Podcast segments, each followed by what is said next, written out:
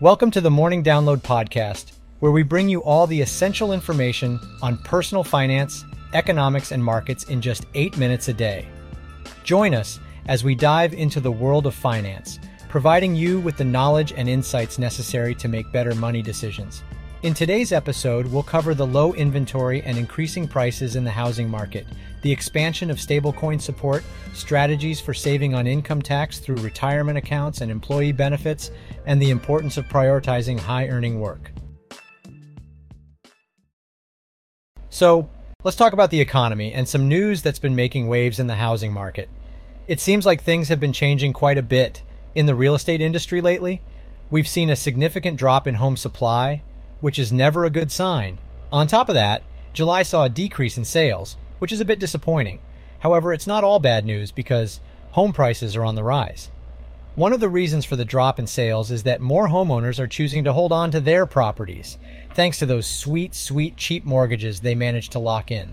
And of course, we can't forget about the impact of inventory availability and mortgage rates. Both factors have been working against buyers, making it harder for them to find the right home and afford it. That's led to a shortage in the housing market, which in turn is causing prices to skyrocket. In July alone, housing prices increased by 1.9%, reaching a median price of $406,700. Interestingly, condos seem to be leading the charge with a whopping 4.5% increase compared to single family homes at 1.6%. In other news, MetaThreads is now available for desktop users, giving people more options for their online experiences. On the flip side, AMC shares took a bit of a hit due to conversion news. And last but not least, IBM is getting ready to sell its weather business, weather.com. So let's talk about the stock market next. It was definitely a wild ride today.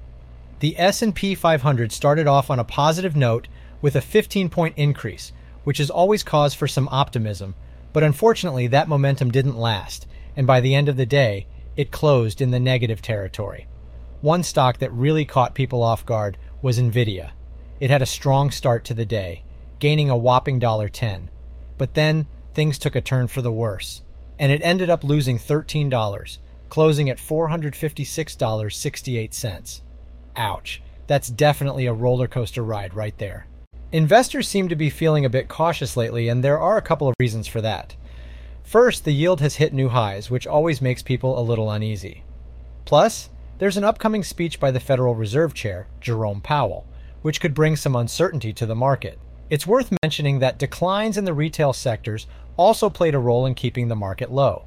Two of the big losers were Dick's Sporting Goods and Macy's, with losses of 24% and 13% respectively. That's definitely not good news for those companies.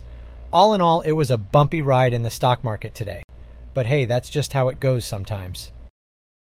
Now on to crypto and some more stablecoin news. Coinbase, one of the big players in the market, has made an interesting move. They've decided to buy a minority share in a stablecoin firm called Circle. Now, if you're not familiar with stablecoins, they are digital currencies that are pegged to a stable asset, like the US dollar.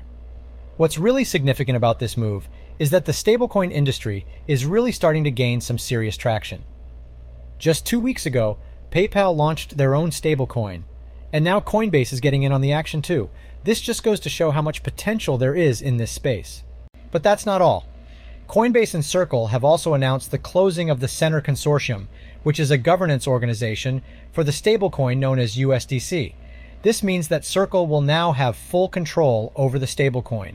And in even more exciting news, the USDC stablecoin will soon be supported by half a dozen new blockchains, bringing the total number of supported blockchains to 15. Although it hasn't been officially confirmed, it's rumored that blockchains like Cosmos and Near will be included. This is all really positive news for the stablecoin industry.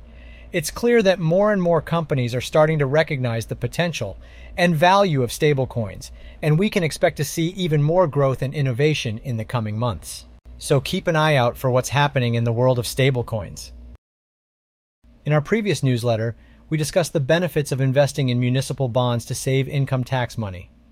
Today, we'll be exploring another strategy maxing out your retirement accounts and taking advantage of employee benefits. Now, it's important to note that maxing out a retirement account may not be suitable for everyone. However, if your goal is to save on taxes, it can be a great option to consider. So, what exactly does maxing out mean? It refers to contributing the maximum amount allowed to your retirement account while also taking advantage of your employer's contribution match. The contribution limits vary each year and currently sit at $22,500. If you're 50 years old or above, you can contribute up to $30,000. How does this impact your taxes? Well, the amount you contribute to your retirement account is tax deductible. This means that it is subtracted from your taxable income. This tax benefit applies to various retirement accounts such as 401k and 403b plans. Let's do some calculations to see how this works. Imagine you're a 44 year old worker earning $100,000 this year.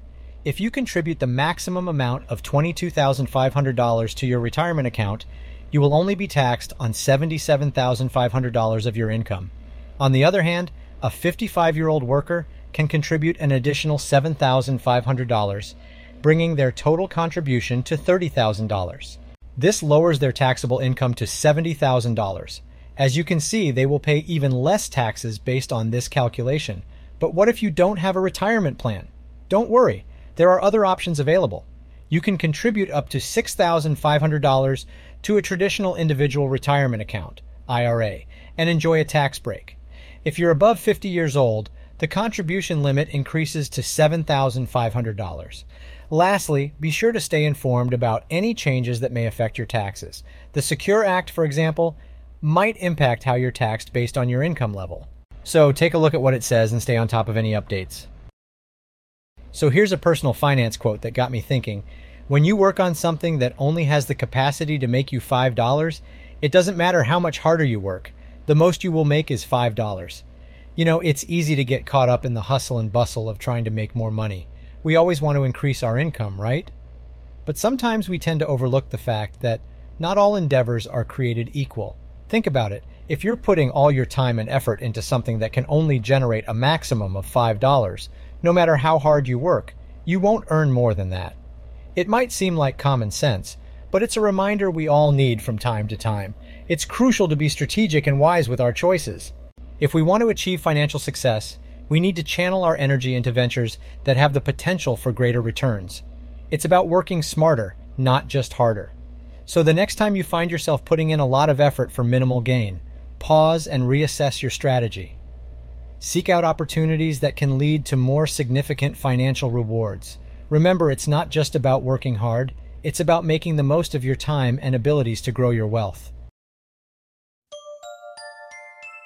In today's episode, we covered a wide range of topics, including the volatile stock market, stagnant crypto market, housing market trends, stablecoins, income tax saving strategies, and the importance of maximizing retirement accounts and employee benefits for tax savings. Thanks for listening to today's episode. I'll see you guys at the next one, and don't forget to subscribe.